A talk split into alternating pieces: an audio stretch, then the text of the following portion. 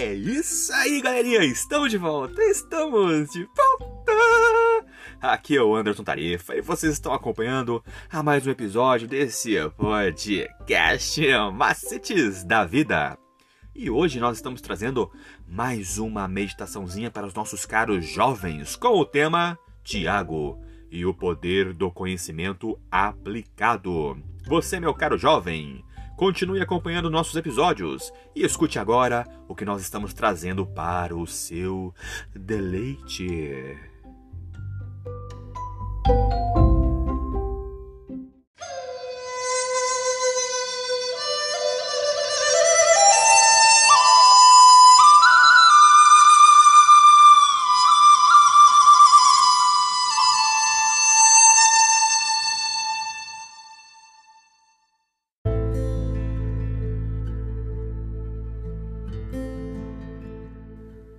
E a nossa meditaçãozinha de hoje tem como título Conhecimento Sábio.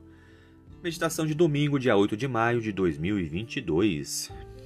Nós podemos definir a obtenção de conhecimento como adquirir informações sobre fatos.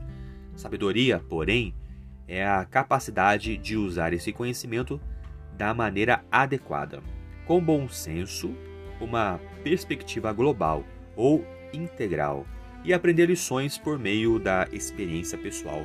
E Tiago é rápido em lembrar que existem diferentes tipos de sabedoria e como outras qualidades que já exploramos, o tipo de sabedoria no qual ele está falando pode ser visto na vida. E embora mencione outras características de sabedoria, Tiago destaca primeiro a mansidão. Conhecimento, quando não temperado com sabedoria pode facilmente levar à arrogância, que é uma visão completamente desproporcional da importância pessoal. A causa da arrogância é, as causas da arrogância podem ser a inclinação natural da humanidade para o egoísmo ou usar uma forma imprecisa de determinar o valor próprio.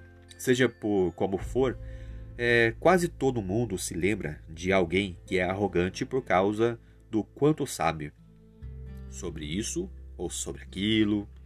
A verdadeira sabedoria, por outro lado, permite que a pessoa seja o próprio conhecimento é, em seu contexto e veja a si mesmo no contexto adequado. E esse contexto adequado também pode ser chamado de realidade e resulta em mansidão. E na, nas nossas meditações dessa semana, nós vamos descobrir que nem toda a sabedoria se origina da mesma forma, mas que o cristão não precisa se confundir sobre a verdade, a verdadeira e a falsa sabedoria. E assim como tudo isso, as evidências estão nos frutos.